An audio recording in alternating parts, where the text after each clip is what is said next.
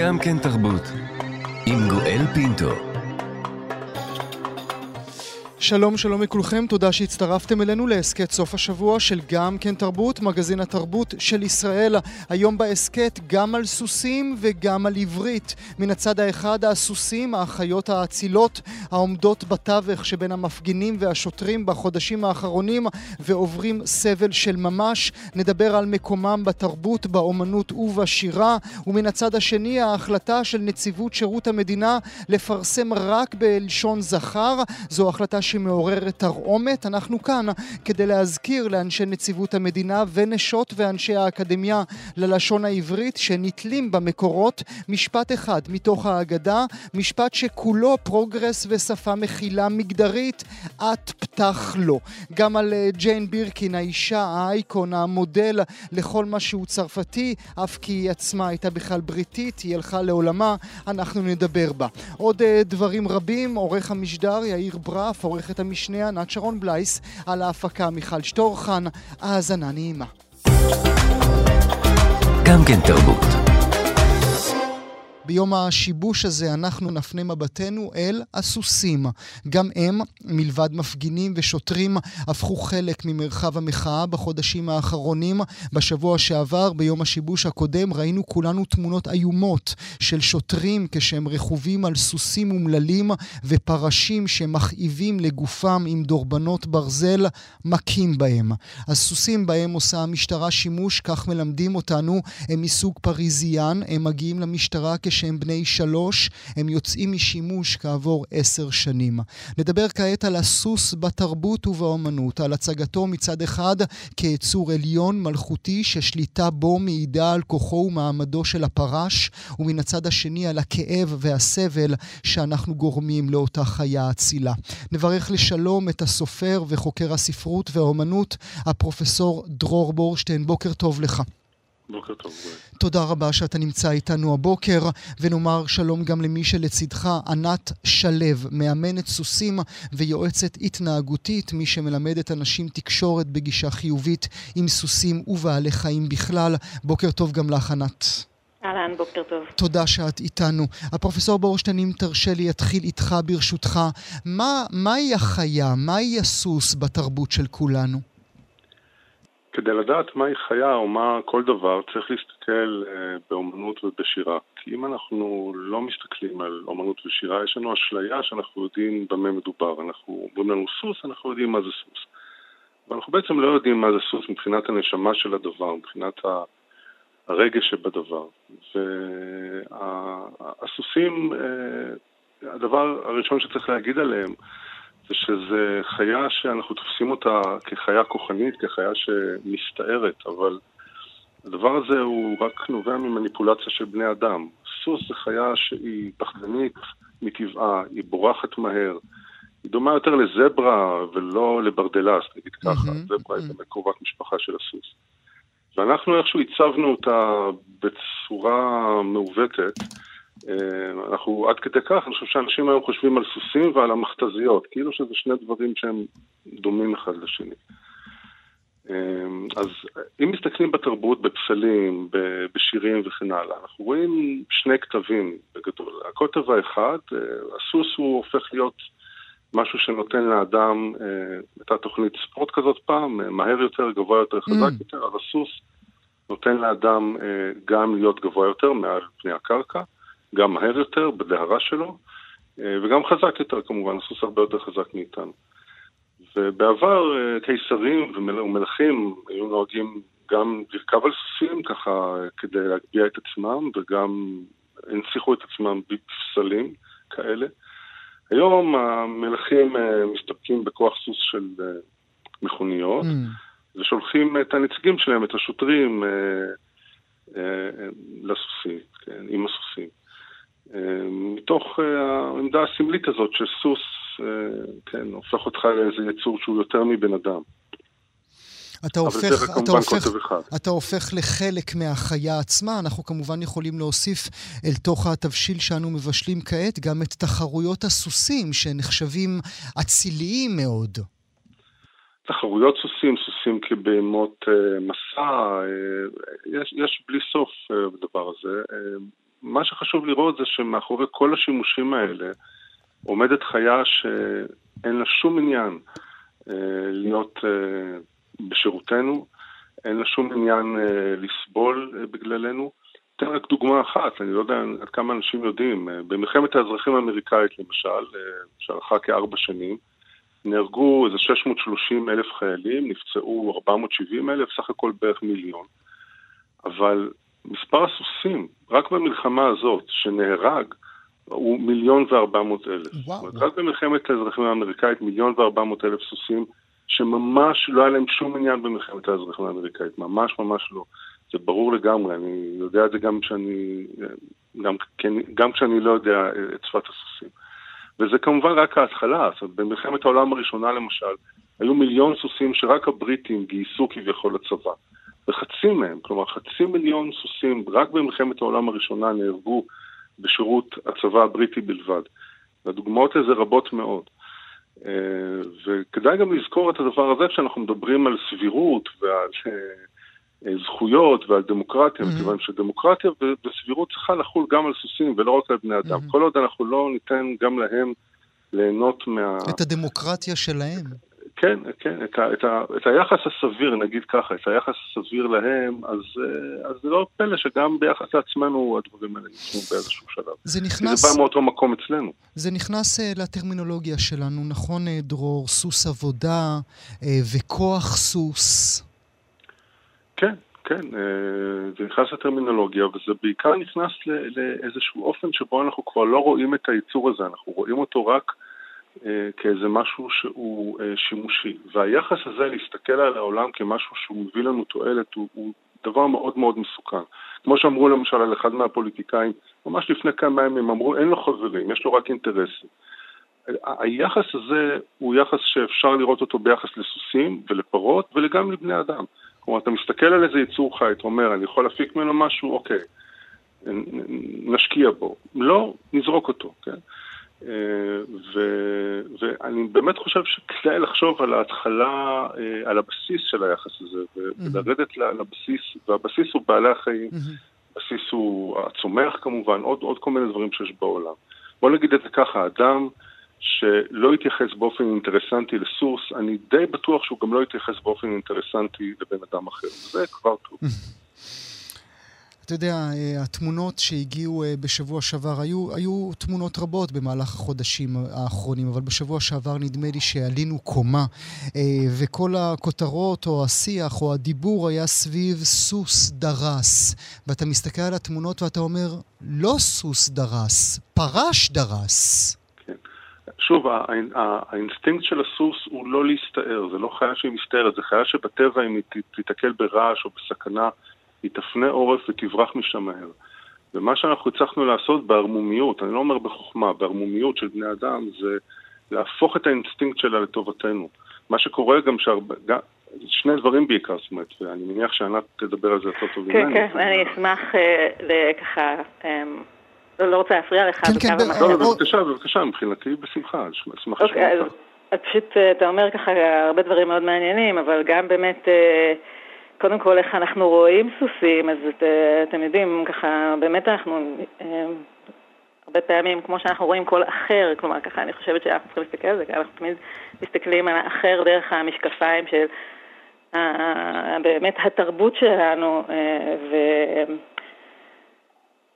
וזה מעניין ככה, אני לא חושבת שסוס, זאת אומרת, לא הייתי שמה אותה תחת התווית של חיה פחדנית או חיה מסתערת, זאת אומרת, אני חושבת שכמו כל יצור חי, זה הוא בעל חיים שהוא יכול להיות סקרן, הוא יכול להיות פחדן, הוא גם יכול להסתער, תלוי תחת איזה תנאים אנחנו שמים אותם, אין ספק שהתנאים, אה, בטח של...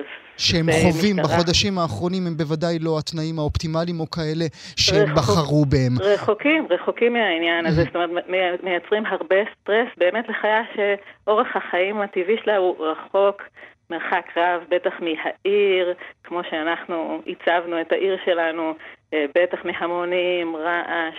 יש לה, יש לה גם, אמ, אחד מהדברים שאולי קשה לנו להבין זה חוויה חושית אחרת, כלומר, הם שומעים אחרת, מריחים אחרת, יש להם חוש ריח הרבה יותר טוב, חוש שמיעה יותר טוב, יש להם ראייה אחרת, רואים אחרת מאיתנו, ולכן העולם נראה להם קצת אחרת, הם חווים את העולם בעוצמות.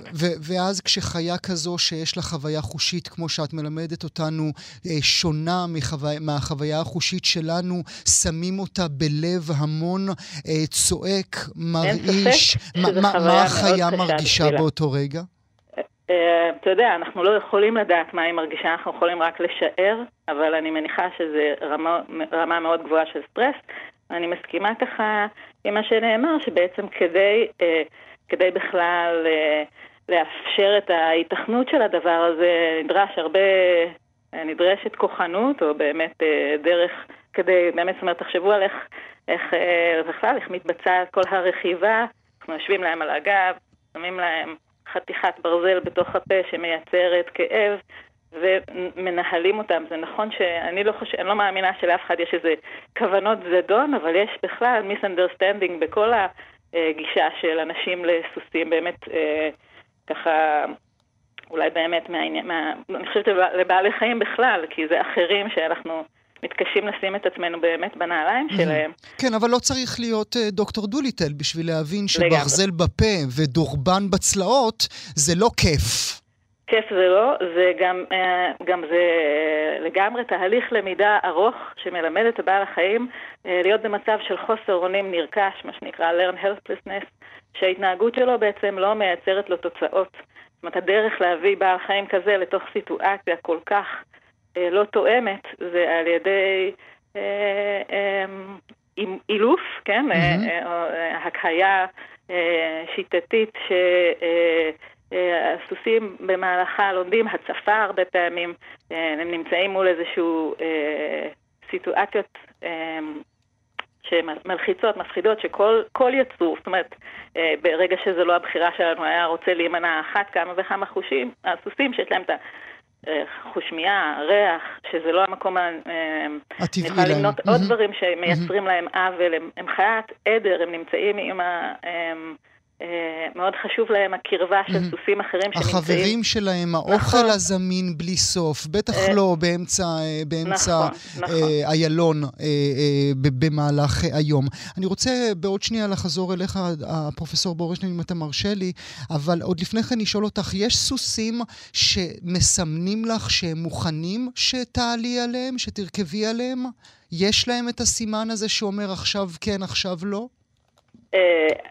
אף יצור לא נולד, נולד עם אה, סימן, אין להם כפתור על הגב שאנחנו יכולים, אבל אנחנו יכולים לייצר תקשורת. ובכל זאת, את יכולה להבין? אנחנו יכולים, כן, אפשר, זאת אומרת, אה, לפחות הדרך שאני עובדת בה, והיא אומנם לא הדרך הרווחת, אבל אה, זה לאט לאט בעולם, גם בכלל בגישה לבעלי חיים, הגישה החיובית לתקשורת. מתפתחת, שבה אנחנו יכולים ללמוד שפה משותפת שלא מבוססת על מה שהדרך המקובלת לעבוד עם סוסים, שזה לחץ ושחרור, אנחנו יוצרים איזה לחץ, משהו לא נעים, אה, שהסוס אה, אה, רוצה להימנע ממנו, וכדי להימנע ממנו הוא מבצע איזושהי התנהגות, בוא נגיד הולך קדימה, הולך אחורה, mm-hmm. ואז אנחנו משחררים את הלחץ. אז יש דרך אחרת לעבוד עם סוסים, שבהם יוצא להם משהו מזה, נעים להם משהו, הם רוצים לעבוד איתנו ביחד, ו... כשאנחנו מפתחים שפה כזאת משותפת, אפשר גם ללמד בוודאי, את הקונספט. בוודאי, אפשר להבין את זה.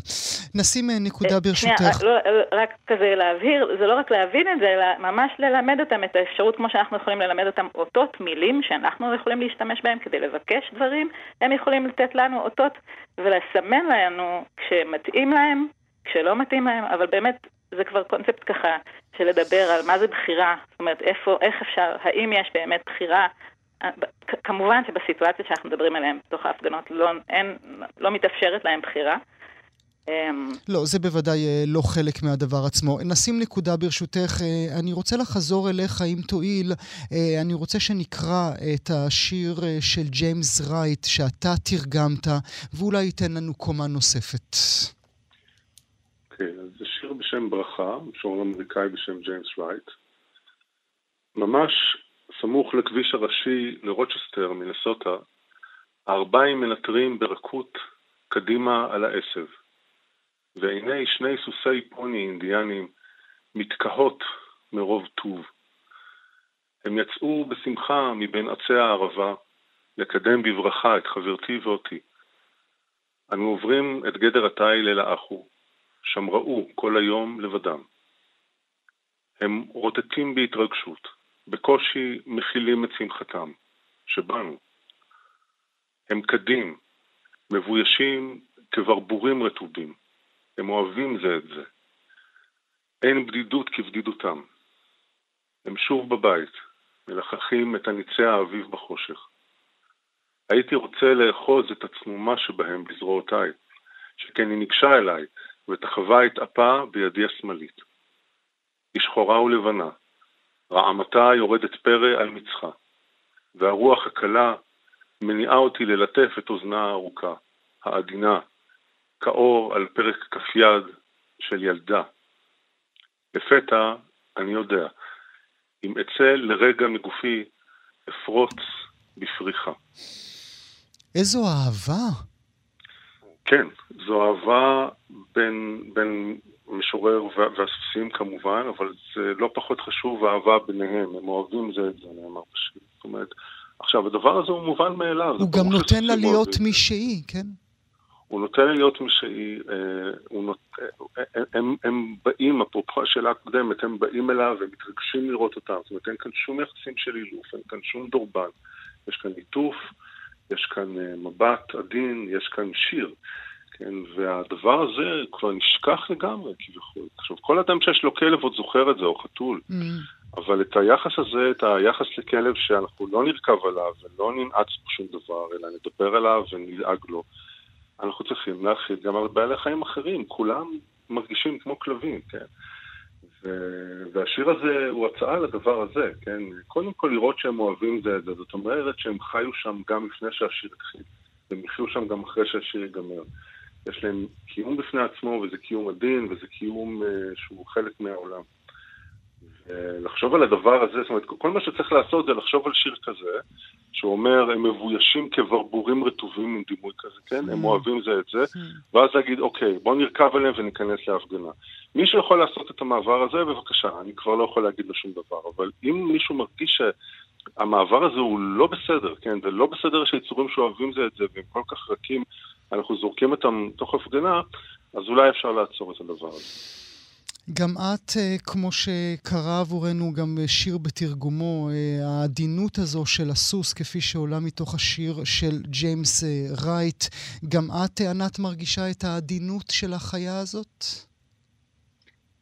לגמרי, זאת אומרת, לי יש איזו אמונה שכל בעל חיים, כולל בן אדם, גם אנחנו בעל חיים, יש לנו את הקשת של חוויות רגשיות וכשאתה מבין את זה, כשאתה מבין שיש את זה גם לבעלי חיים אה, לא אנושיים, אה, ובטח שלסוסים, את העושר של החוויות הרגשיות, אתה מבין גם שיש, אנחנו יכולים לגרום הרבה סבל, אולי אנחנו לא רואים אותו, וכזה, אם נחזור לנקודה שהעליתם ככה בתחילת השיחה, התרבות שלנו ואיך שסוסים מצוירים או מפוסלים בה, אה, אפילו לכו לקרוסלה ש... עליה אנחנו רוכבים, כן. אה, אז אנחנו, כן, גם יש תמיד קישור אוטומטי לבעל חיים הקסום הזה, עם זה שאנשים יושבים עליו, וגם הוא תמיד מצויר אה, עם, אה, ב, כלומר, היום אנחנו יודעים לקרוא, יש אטוגרמות, קטלוג של אה, תווי פנים אה, עם כאב על הפנים. זאת אומרת, תרבותית, אנחנו, הדמוי, הדימויים שאנחנו נחשפים אליהם של סוסים הם באחוז גבוה, בוא נגיד 80, 85 אחוז, אנחנו רואים סוסים בכאב, בסבל, אנחנו לא... ולכן זה נראה לנו נורמלי או נורמטיבי, אבל אנחנו לא יודעים לראות אותם, לראות איך נראה, אפילו ככה בתחום אנשי המקצוע, אה, עדיין למשל אין קטלוג, אתוגרמה אה, של תענוג או הנאה. Mm. מעניין אותנו הרבה פעמים התועלתיות, כאב וסבל. כן. אז אולי, אז, אה, אולי, אולי בזה נסיים, הפרופסור אה, בורשטיין, מלבד שיר נוסף שאני אבקש ממך שנקרא, אבל מה נאמר ב- בסוף השיחה הזו אה, לאמירה שאומרת, אילפנו עמים, אילפנו חיות, המין האנושי תמיד, תמיד עשה את זה, המין האנושי תמיד היה זקוק לזה? זקוק אני לא יודע, ואולי בעבר היה זקוק יותר. בוודאי שהיום אני חושב שבוודאי בהקשר של ההפגנות האלה, הסוס הוא יותר עניין סמלי מאשר צורך מבצעי. למיטב הבנתי, כן, אני לא מבין במשטרה, אבל אני לא חושב שבלי הסוסים אה, היה קורה משהו נורא ואיום בשמירת הסדר או משהו כזה. צריך לחשוב שיש כאן איזה מטען תרבותי עתיק מאוד, שאני חושב שהאנשים שבמשטרה מפעילים את הסוסים האלה, אולי לא מודעים לו.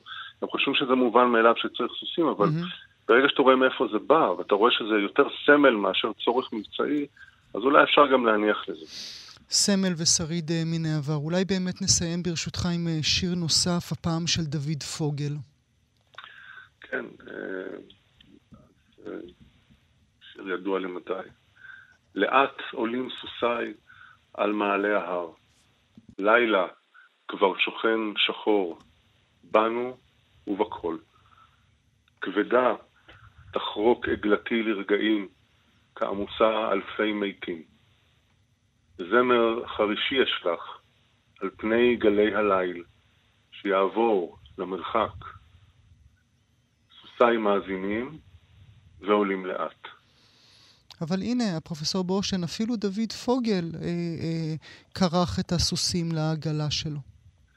כן, אה, כשהוא כתב את השיר הזה זה היה מובן מאליו שסוסים אה, הם נושאים עגלות, אבל הוא חורג מהדבר הזה, מכיוון שכשהוא כותב אה, לילה כבר שוכן שחור בנו וכל, הלילה הזה עוטף גם אותו וגם את הסוסים וגם את כל מי שיש שם באותה שמיכה.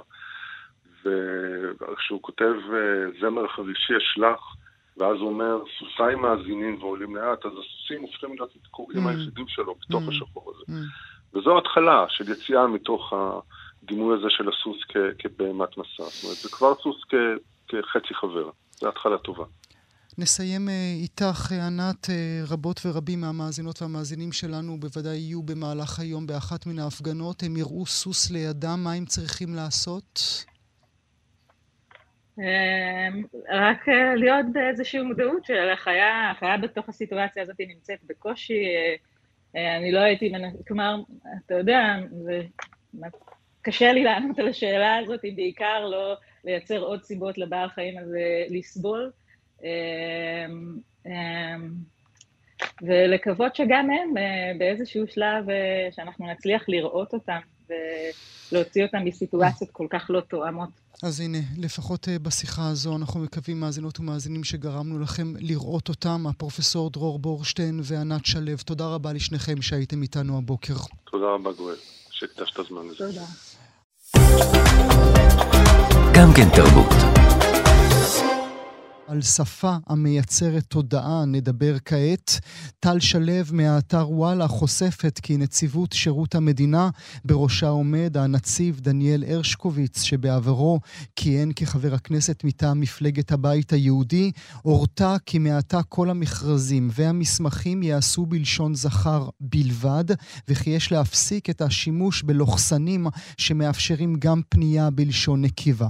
אנחנו בסך הכל מאמצים את כללי האקדמיה ללשון העברית מסרו בנציבות שירות המדינה. הם לא טועים, האקדמיה ללשון העברית חוזרת זה שנים על ההוראה שיש להשתמש רק בלשון זכר סתמית, וכי היא-היא הפנייה היחידה האפשרית והנכונה גם היום, ביולי 2023. תנועת הנגד להחלטת הנציבות לא איחרה לבוא. גופים רבים במשק הודיעו כי לא ילכו אחר הוראת הנציב. חברת החשמל הודיעה כי תמשיך לפרסם משרות בחירות בלשון נקבה. אוניברסיטת תל אביב הצהירה כי הבחירה בלשון זכר כמסמן כללי אינה נכונה ואינה ראויה, והאוניברסיטה תמשיך להקפיד על פרסום מכרזים הפונים לנשים וגברים באופן שוויוני. אותו הדבר גם אוניברסיטת בן גוריון, כמו גם אוניברסיטת חיפה ובצלאל. גם חברות גדולות במשק יצאו נגד החלטת הנציב. בקבוצת שטראוס פרסמו, אנו אומרות את המובן מאליו, נמשיך לפרסם את המשרות. משרות בשפה הפונה לשני המינים.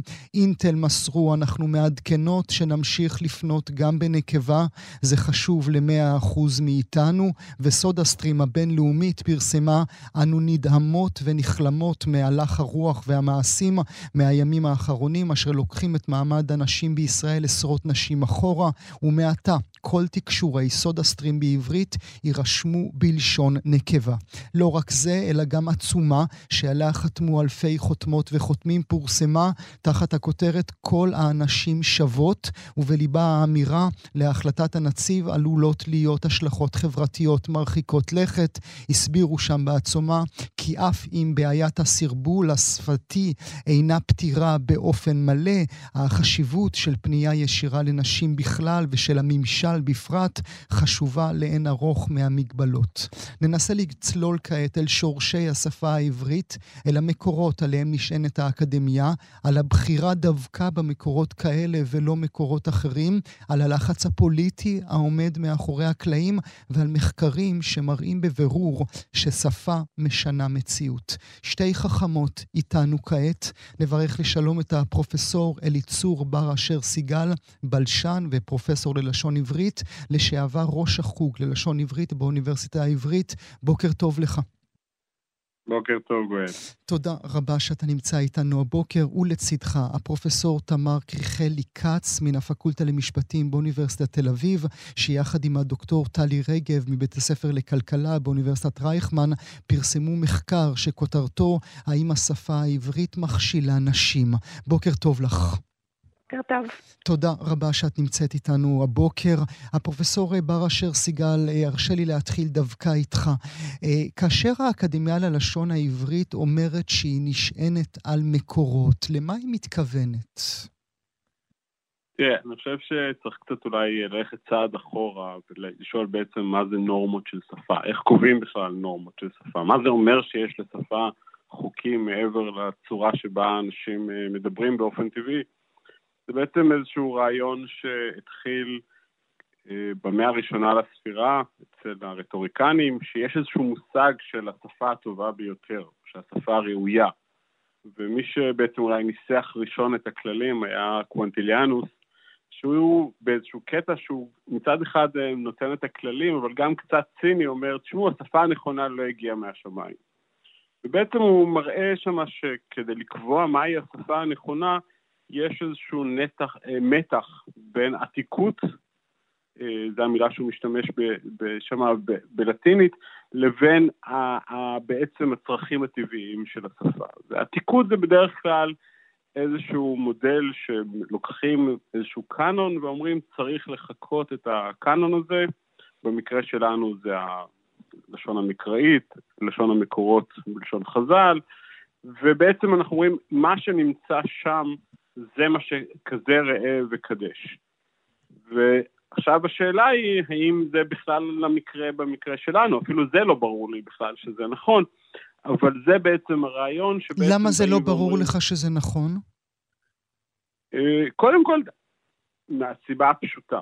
תראה, אם מסתכלים, השאלה היא איזה פסוק אתה בוחר במקרא, mm-hmm. כן? יש לנו mm-hmm. במקרא פסוקים כמו אה, איש או אישה כי יפלי לנדור נדר להשם, זאת אומרת, אז המקרא בוחר להגיד איש או אישה, ולא, אז אפשר לקבוע שזה המודל. ו, ובמידה מסוימת אפשר, במידה רבה, דרך אגב, כאן אני, אני חייב להעיר איזה הערה סוגריים, אם מסתכלים בהודעות של האקדמיה ללשון העברית בעשור האחרון, כשהם מפרסמים הודעות, הם פונים לעורך או עורכת לשונית. Mm. זאת אומרת, האקדמיה עצמה לא חושבת שיש עם זה בעיה, ואני חושב שזה גם קצת חושף את מה ש...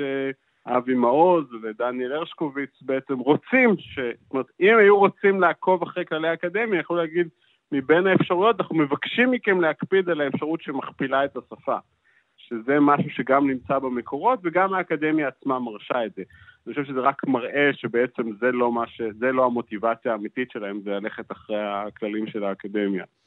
אז אני אומר, אם היינו הולכים אחרי המקורות, הרבה פעמים יש במקורות עצמם אה, דברים שהם אה, בעצם מאפשרים לנו אה, גיוון. זאת אומרת, איזה מבין המקורות בוחרים, זה, זה כבר איזשהו אקט אז, פוליטי. אז, אז האם, האם הבחירה בעיניך דווקא במקורות כאלה ולא במקורות אחרים, דווקא בפסוק כזה ולא בפסוק כזה, מעיד יותר מכל לא על השפה, אלא על ועדת הדקדוק באקדמיה, שיושבים בה גברים בלבד, אה, עתיקים, אה, שלא מבינים איפה אנחנו חיים, ויושבים תחת איזשהו מעטה של שמרנות אה, אבי מעוזית, שאי אפשר לברוח ממנה. אני לא רוצה להאשים את כולם שם באבי מעוזיות, אני חושב שאני רוצה להזכיר את, uh, בעצם את הדבר השני שקוונטליאנוס אומר, שמעבר לשפה הקדומה יש את השפה המדוברת ויש את מה שאנשים מדברים, ואני חושב, בוא, בוא נצא, בוא נהיה יותר בצורה חיובית, ובוא נפנה לאקדמיה ונגיד להם, תקשיבו, שפה היא לא רק אה, חוקים עתיקים, אלא היא גם צרכים חברתיים, צרכים תרבותיים, ובשנים האחרונות האקדמיה ללשון עשתה הרבה דרכים שדיברו עליהם לרדת לעם, mm-hmm. כן? ואנחנו צריכים להגיד להם שלרדת לעם זה לא רק... זה לא רק גרב אדום או אדומה. כן, וזה לא רק להיות זמינים בפייסבוק ולעשות פוסטים מצחיקים mm-hmm. בטוויטר, ולא להמציא את המילה תעלולים, אלא לרדת לעם או להיות חלק מהעם או mm-hmm. להבין את הצרכים של העם זה להבין את, את העובדה mm-hmm. שלשפה ולדרכים שבה משתמשים יש היבטים מוסריים ופוליטיים ושהם חייבים להיות רגישים להם ו, ו, וכאן אנחנו בדיוק מגיעים לעניין הזה שהבחירה, שהפנייה לגברים ולנשים כאחד וה, והחידוד שפונים גם לגברים וגם לנשים זה הדבר הנכון וזה הדבר המוסרי ואני בטוח שתמר תוכל mm-hmm. לדבר על זה יותר אבל, אבל זה בדיוק הנקודה, שזה כרגע צורך שאנחנו זיהינו אותו. והוא, דבר, והוא שינוי שמתרחש. אז עניין, אז אה, אתה אומר שצריך להיות אה, רגישים, וגם אני אנסה להיות רגיש בשאלה הבאה שאניח כעת לפתחך. אמרת קודם, לא צריך להאשים את כל ועדת הדקדוק באבי מעוזיות, ואתה חיית את מרב חייך ועד היום עם ועדת הדקדוק בבית. אתה הבן של נשיא האקדמיה ללשון העברית לשעבר, משה בר אשר. חיית איתו, אתה מבין... אה, איך הראש שלו עובד ואיך התנועה כולה עובדת. תסביר לי את זה, את האנשים כמו אביך, שאומרים כך, זה מה שצריך. בוא, תרשה לי לא להתייחס ספציפית לאבא שלי ולדבר ברמה, ברמה העקרונית, כן? Uh, ברמה העקרונית, אני חושב שיש איזושהי תפיסה מאוד מאוד מסוימת למה זה דקדוקיות. והם רואים את עצמם כבעצם שומרי ה... שומרי הסף פה אה, בהקשר הזה. זאת אומרת, יש פה איזושהי חובה לשמור או, או לעצב את השפה העברית המתחדשת על פי שפת המקורות. אני חושב אבל שגם פה הרבה פעמים יש אה, איזשהו רצון למה יהיה שפת המקורות. Mm. אתה יודע מה, אני יכול להגיד לך שהרבה פעמים גם אבא שלי היה מתעצבן על כל מיני אנשים שערכו לו את השפה כל מיני מתקני לשון שתיקנו לו את המאמרים, ותמיד אה, צחקנו על זה שככל שיודעים יותר, אה, ככל שיודעים יותר, ככה יודעים יותר איך להשתמש בשפה בצורה מגוונת. אני אתן לך דוגמה קונקרטית. אה, הרבה פעמים האקדמיה ואנשי דקדוק טענו שאם יש לנו נושא שהוא מורכב מגבר ואישה, בהדדית צריך להגיד, נגיד משה ויעל אמרו זה לזה, ולא זה לזו. Mm-hmm. למה? כי ככה זה במקורות. מה לעשות שאם אנחנו מחפשים במקורות, דווקא כן מופיע זה לזו. זאת אומרת, אז, אז, אז, אז הרבה פעמים יש איזשהו צורך, שא', להיצמד לאיזה טקסטים שבסדר, נחמד, כדאי, ראוי, לא הכרחי, ומצד שני גם הרבה פעמים בורות, הרבה פעמים רצון. וכאן נחשפים באמת, אני חושב, כל מיני דעות קדומות, וחוסר רגישות וחוסר הבנה במה זה שפה ומה הפונקציות החברתיות שלה. נשים אה, נקודה ברשותך, פרופסור אליצור בר אשר סיגל. אעבור אלייך, פרופסור תמר קריכלי אה, כץ. את בחנת, כמו שאמרתי בתחילת דבריי, יחד עם הדוקטור טלי רגב, אה, את השאלה המרכזית שנדמה לי שעומדת כעת על השולחן. האם השפה העברית מכשילה נשים? נדמה לי שכל בר דעת ידע לענות על השאלה הזו ולומר כן. אה, אז כן, אז אולי נלך צעד אחד אחורה ונספר ששפות נבדלות, שאלה אם הן ממוגדרות או לא. זאת אומרת, יש שפות כמו עברית שמכריחות אותנו לקטלג את המגדר או המין של כמעט כל דבר שאנחנו מתייחסים אליו, בטח אנשים, אבל גם חפצים. לעומת זאת, יש שפות שבהן המגדר אה, קצת נעלם מהן, למשל אנגלית, שבה אנחנו יכולים לדבר על קבוצה מבלי להתייחס אליהם כגברים או כנשים. אז שאלה מעניינת אחת היא האם עצם המגדור של השפה מעוררת על נשים אה, תגובות אחרות אה, בהשוואה לשפה שהיא לא ממוגדרת. למשל, אם אני אפנה אליך באנגלית או בעברית, האם תחשוב יותר על מגדר בעברית? האם המגדר יהיה יותר נוכח? Mm, כי אתה mm, בעצם תיאלץ mm. לקטלג כל הזמן. אתה בעצם תשאל את עצמך, זה זכר או נקבה, זה זכר או נקבה, על כל חפץ או כל אחד או אחת שתפנה אליהם. וכתוצאה מכך המגדר יהיה נוכח, ויש לא מעט מחקרים שמראים שכשהמגדר נוכח, אז כל מה שאנחנו חושבים על מגדר מופעל. זאת אומרת, hmm. אני כל הזמן מקטלגת, אני כל הזמן חושבת על מגדר, ולכן אם אני מאמינה למשל, כמו שהסטריאוטיפ אה, מלמד אותנו להאמין שנשים פחות טובות במתמטיקה, אז אני גם אחשוב על הדבר הזה כל הזמן. Mm. זה באופן כללי בין שפות. עכשיו, בתוך השפה העברית יכולים לפנות אליי כאישה, בזכר או בנקבה, כי בעצם שתי הדרכים הן, דרכ, הן דרכים שאני יכולה להיחשף אליהן בתור אישה, נכון? אני יכולים לפנות אליי בנקבה, למשל כשאני עושה בחינה במתמטיקה, או בזכר יחיד, ולפעמים גם בזכר רבים. או למשל עם הלוחסנים האלה שאנחנו מכירים, שמנסים לפנות לגברים ולנשים יחד. ומה שעשינו במחקר, בשלב הראשון היה פשוט לקחת חלקים מהבחינה הפסיכומטרית, מהחלק הכמותי שלה, ולתת לאנשים לפתור את הבחינה, אה, בכל אחת מהאפשרויות שציינתי. Mm. זאת אומרת, פנינו אליהן בזכר יחיד, בזכר רבים, בנקבה או עם לחסן. ומה שמצאנו זה שזכר יחיד, להבדיל מנקבה, להבדיל מזכר רבים ולהבדיל מהלוחסן, אה, מראה עם הביצועים של נשים במתמטיקה.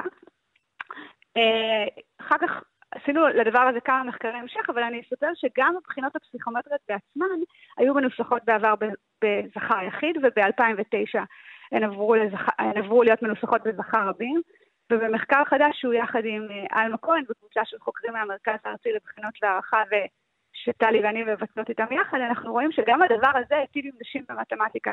זאת אומרת, גם המעבר של הפסיכומטרי עצמו בעולם האמיתי, מזכר יחיד לזכר רבים, היטיב עם נשים, יש כל מיני דרכים שאנחנו בודקים את זה בהן, אבל בגדול זאת התוצאה שאנחנו מקבלות. ואם נשים עלינו אה, את כובע הפסיכולוגים וננסה להבין את הדבר הזה, מדוע לשון הפנייה משנה את היכולת שלי אפילו לענות על השאלה שתניחי לי על השולחן עכשיו?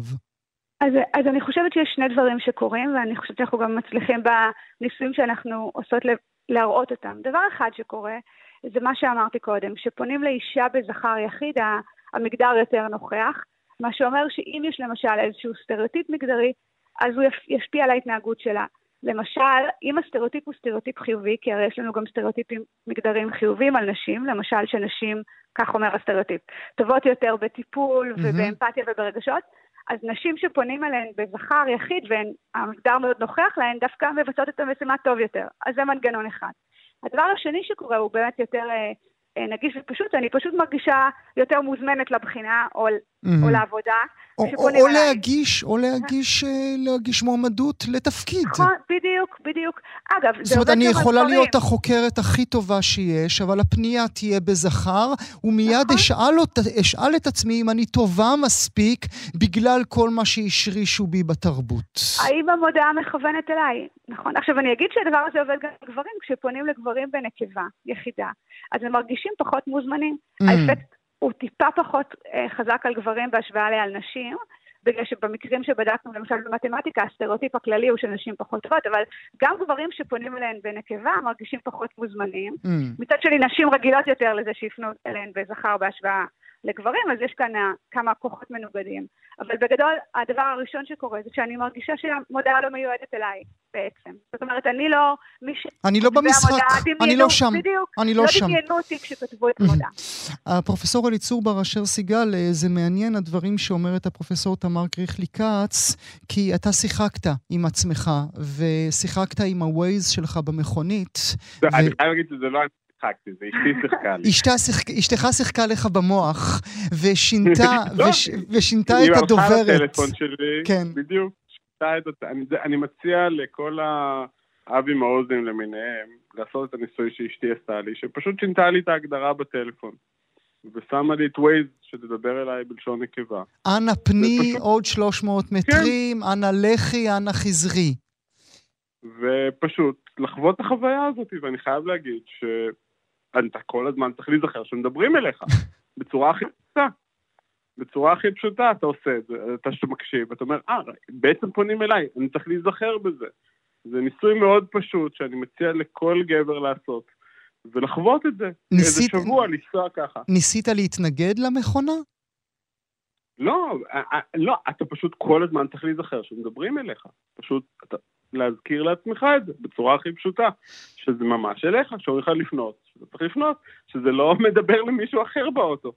ופשוט אחרי שבוע ככה, דרך אגב, השארתי את זה כדי להזכיר לעצמי את זה כל הזמן, אבל אחרי שבוע ככה אתה באמת משתכנע שזה חוויה שנשים חוות כל הזמן, ואנחנו הגברים לא מרגישים את זה. חוות את זה כל הזמן במובן הזה שמדברים אליהם כאל גברים כל הזמן. זו, זו כן. לשון הפנייה היחידה הקיימת. אולי נוסיף עוד קומה ברשותך, פרופסור אליצור בר אשר סיגל, ונדבר גם על, על התמורות הנוגעות בכלל למגדר בשנים האחרונות בעולם. השפה האנגלית או שפות אחרות מאפשרות אפילו לשון פנייה כמו they, הם, כן, לאנשים א-בינאריים. השפה העברית לא במשחק המשחק הזה בכלל? אתה או עם בולבול או בלי בולבול. אז קודם כל, אני חושב שאתה טועה. אני שומע את הילדים שלי בתיכון, והם כבר יודעים לדבר בהם. על אנשים... גם בעברית. כן. Mm. כן. אני חושב שהחבר'ה הצעירים בבתי ספר מסוימים הם, מתרגלים. זאת אומרת, אנחנו לאט לאט זה נמצא פה. אני חושב שיש, תראה, בארצות הברית זה ממש, זאת אומרת, עכשיו אני נמצא פה וזה ממש, אני, אני משווה בחמש שנים שינוי עצום. מצד שני זה לא קל, זאת אומרת זה לא קל. אה, אנחנו רואים גם בניסויים שעושים בזה, שלמשל כשמשעבדים משפטים קשה לשמור את זה.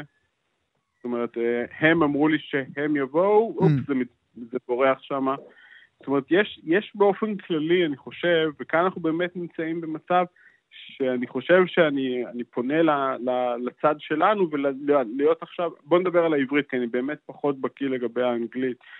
אני חושב שאנחנו נמצאים עכשיו בעברית במצב שכדאי שנעשה מחקרים, אלו מבין האפשרויות הן האפשרויות הטובות ביותר. בדיוק כמו המחקרים האמפיריים שתמר עשתה, ואני חושב שזה מאוד מאוד מאוד חשוב שאנחנו בעצם נבדוק. כי, אני, כי למשל, עם הלוחסנים יש איזה סרבול, מאוד מאוד קשה לאבד את זה.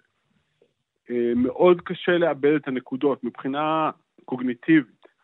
ואני חושב, אני, לי באופן אישי אני חושב שהכי קל לאבד את העובדה שאנחנו אומרים עורכת דין או, או עורך דין. Mm-hmm. זאת אומרת, להכפיל הכל. Mm-hmm. אני חושב שזה מה שאנחנו יודעים, המוח שלנו רגיל לאבד את זה.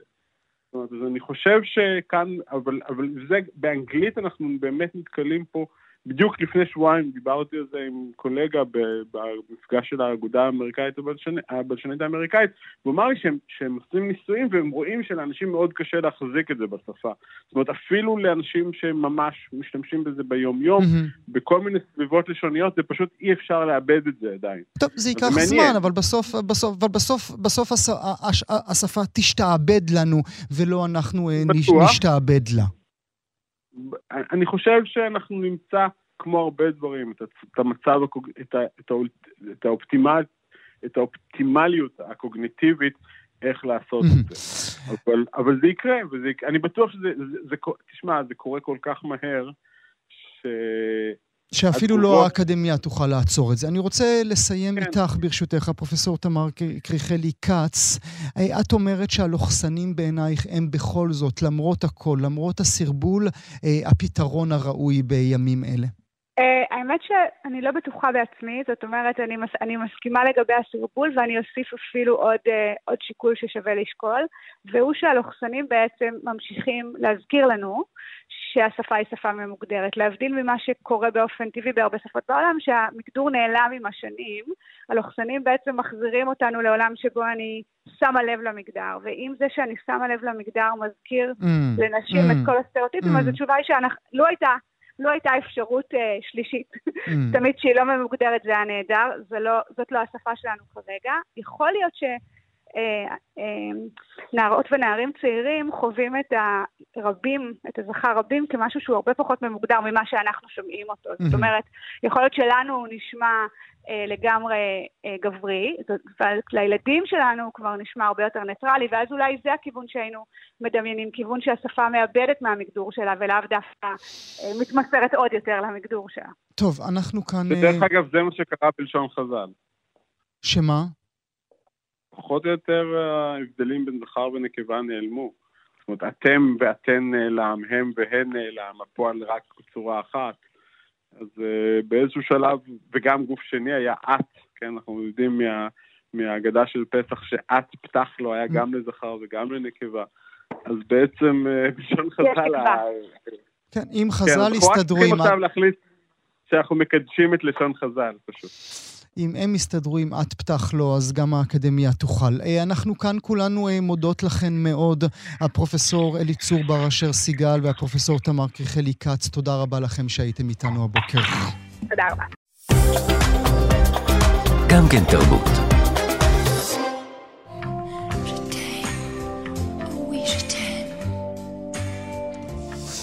היא הגדירה את כל מה שהוא צרפתי, היופי, העדינות, הלחשוש, השימוש הלא מתנצל במיניות, האופנה, השילוב הדק הזה בין נשיות ועוצמה, והיא בכלל הייתה בריטית. היא נולדה בלונדון, אימא שחקנית, אבא קצין בצי, כשהיא בת 20 היא משחקת ביצרים של אנטוניוני.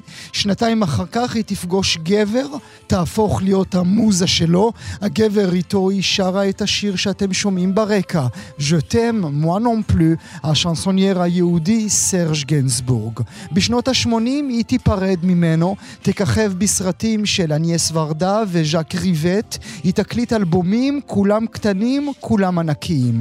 אנחנו מדברים על ג'ן בירקין, שמתה אתמול כשהיא בת 76, צרפת כולה אבלה, נשיא הרפובליקה עמנואל מקרון ספד לה, הוא אמר, היא גילמה את החופש, היא הייתה אייקון צרפתי, היא הורישה לנו מנגינות שלא יעזבו אותנו. נברך לשלום את הדוקטור מאיה גז, מומחית לתרבות צרפת, עיתונאית, מרצה וחוקרת. בוקר טוב לך. בוקר טוב. מה שיפה אצל הצרפתים, הדוקטור גז, זה שהם מאוד אוהבים לאמץ אנשים אחרים, מאומות אחרים, אחרות, מלאומים אחרים, ולהפוך אותם לשלהם. נכון, וג'יין בירקין באמת הייתה האנגליה הכי חביבה על הצרפתים.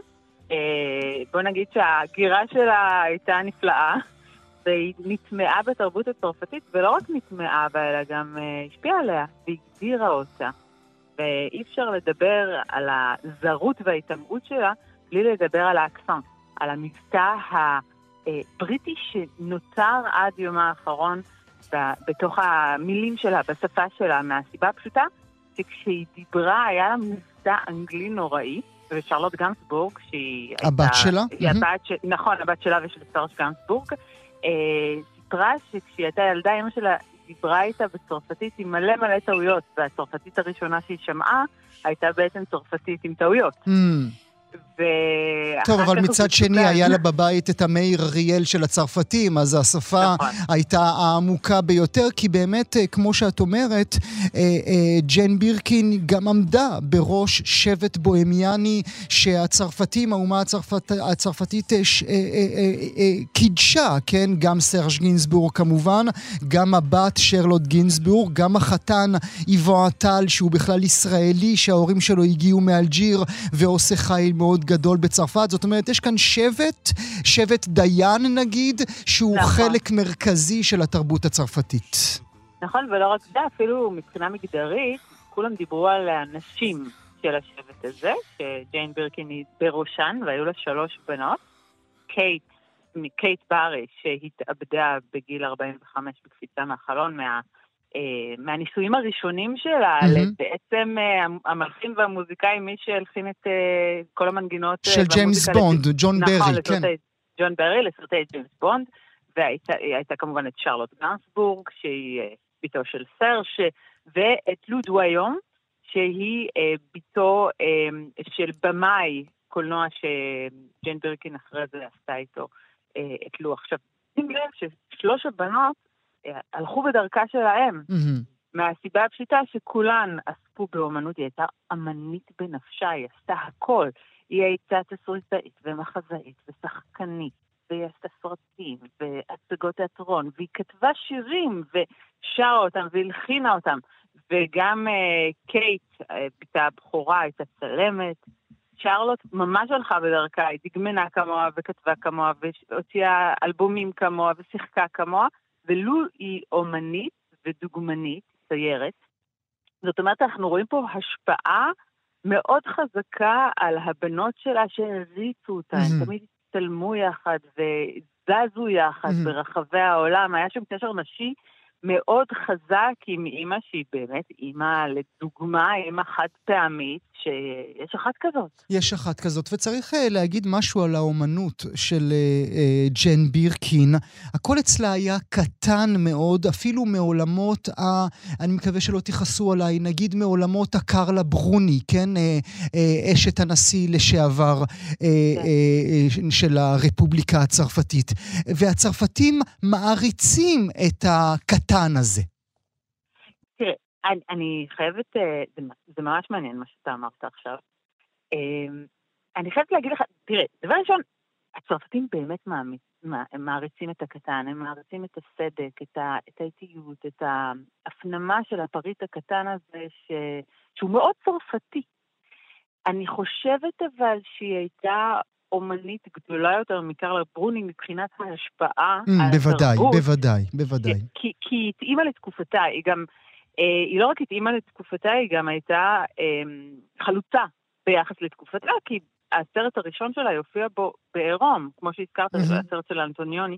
אה, היא הופיעה בעירום, זה היה בתקופת הביטלס, החסודות, שהיה אסור לה- להשמיע בטלוויזיה וברדיו שירים מסוימים, והיא באה בהתרסה, בנפש חופשייה, מהמם. והייתה חלוצה מהבחינה הזאת. זאת אומרת שבאה איזה אנגליה, היא אמנם הייתה מהבורגנות האנגלית, אה, היא באה ממשפחה מאוד טובה, באה אנגליה אחת מעבר לתעלה והשפיעה על התרבות הצרפתית, שזה משהו אדיר, והיא הקדימה את זמנה ובעצם הכתיבה טרנדים ומוסכמות שאחרי זה השתרשו והתקעקעו אז בתרבות. אז בואי, אה, דוקטור גז, נדבר על היופי של אה, ג'ן אה, בירקין.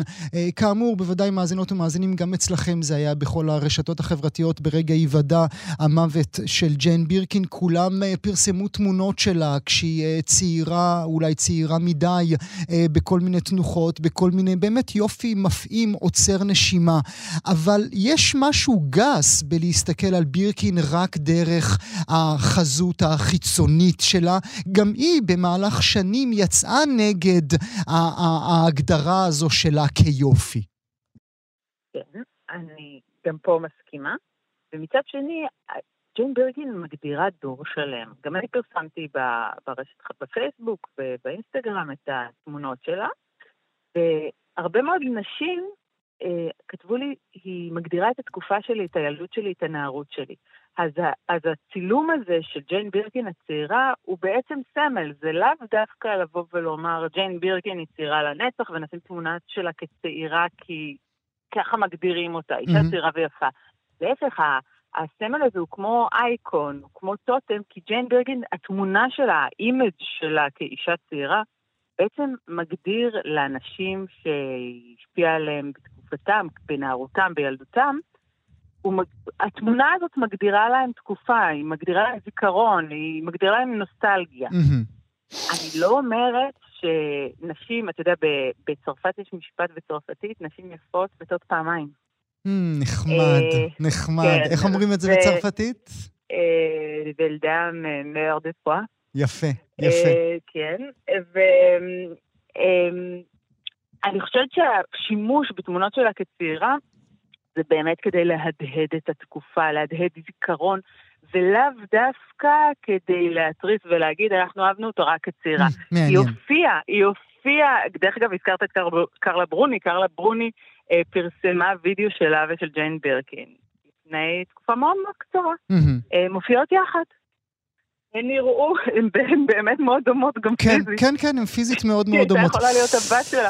אה, בואי נגיד, הדוקטור גז, אנחנו כבר אה, כולנו הפכנו את זה להמנון, שכל אחת סוחבת איתה תיק קטן, מספיק לה גם אם זה רק תיק קטן, כל אחת סוחבת איתה תיק קטן, תיק, תיק, תיק. לג'ן בירקין היה תיק גדול. נכון, בירקנבג הוא תיק גדול, הוא לא כן, תיק קטן, זה לא תיק. קטן. בואי לא, נספר את הסיפור הזה באמת של הבירקין, שצריך להמתין חמש שנים כדי לקנות אותו, ומאות אלפי דולרים או עשרות אלפי דולרים כדי לרכוש אותו. נכון, אז אה, יום אחד ג'יין בירקין נסעה עם המנכ"ל של אה, מותג אה, יוקרה צרפתי, בעיקר אורות, ומותג ש, שמייצר בעיקר אה, אה, אה, לסוסים, לרכיבה על סוסים, מוקפים ובגדים לרכיבה על סוסים. הרמס, היא נסעה איתו, היא טסה איתו מפריז, ל... מלונדון לפריז, ותכולת התיק שלה נשפכה, והיא אמרה, אוף, אני, אני חייבת תיק שיהיו בו מספיק תאים לכל הדברים שלי, אבל שהוא לא יהיה כבד ושהוא יהיה מתאים, והוא אמר לה, בואי, בואי, תציירי, תציירי לי תיק החלומות שלך. והיא ככה קשקשה לו על המפיץ במטוס אה, את התיק שהיא חולמת עליו, והוא ייצר את התיק, mm. קרא לו על שמה בירקין בג, תיק mm. בירקין. Mm. וכמובן העניק לה אותו, היא הייתה הראשונה שקיבלה בירקין בג. התיק הזה הפך להיות אה, אה סטטוס, מאוד מבוקש. סטטוס, סטטוס למי שיש כן. בירקין ביד, יש לו קצת כסף בארנק. קצת, קצת, בקטנה. Mm. זה באמת, אה, נוצר לו ביקוש כל כך גדול, ורמז זה מותג יוקרה זה שלא מייצר בצורה המונית, אלא על פי ביקוש, ממש בפינצטה, ונוצרה רשימה, שאם אתה נמצא ברשימה, אתה לא יכול אה, להיות בפעמיים. זאת אומרת, אתה יכול, הם רושמים למי יש בירקנבק, mm. ואי אפשר לבקש, להיכנס לרשימה. עוד פעם, יש עדיפות קודם כל למי ש... לחדשים, למי שעדיין לא מחזיקה את התיק ביד. כן, זה עשוי להגיע עד לחצי מיליון דולר, תיק אחד. אה, תלוי מהחומרים מהם הוא עשוי, וכשג'יין בירקין שמעה שמכינים אה, את התיק שלה על שמה, מאור תנינים ואור יען, היא ביקשה להסיר את... היא אמרה, לא עוד, ארטה. כן. אני לא רוצה יותר שהשם הזה ייקרא על שמי. כן, אבל זה לא קרה, אה, הוא ממשיך להיקרא בירקנברג. אמ, כן, אז הנה. אה, זה מדהים, אפילו תיק. אה, דרך אגב, איזה יום אה, היא עלתה להופעה מחוץ לצרפת, ואמרו לה, זה על שמך התיק? והיא אמרה, כן, עכשיו התיק ישיר לכם שירים. אנחנו אה, נשמע עכשיו לסיום השיחה הזו ולזכרה של ג'ן בירקין אה, גרסה אה, חדשה, לא חדשה, גרסה יפה שהיא עשתה ללה ז'וונז. אני מודה לך מאוד, הדוקטור מאיה גז. תודה שהיית איתי הבוקר. תודה רבה,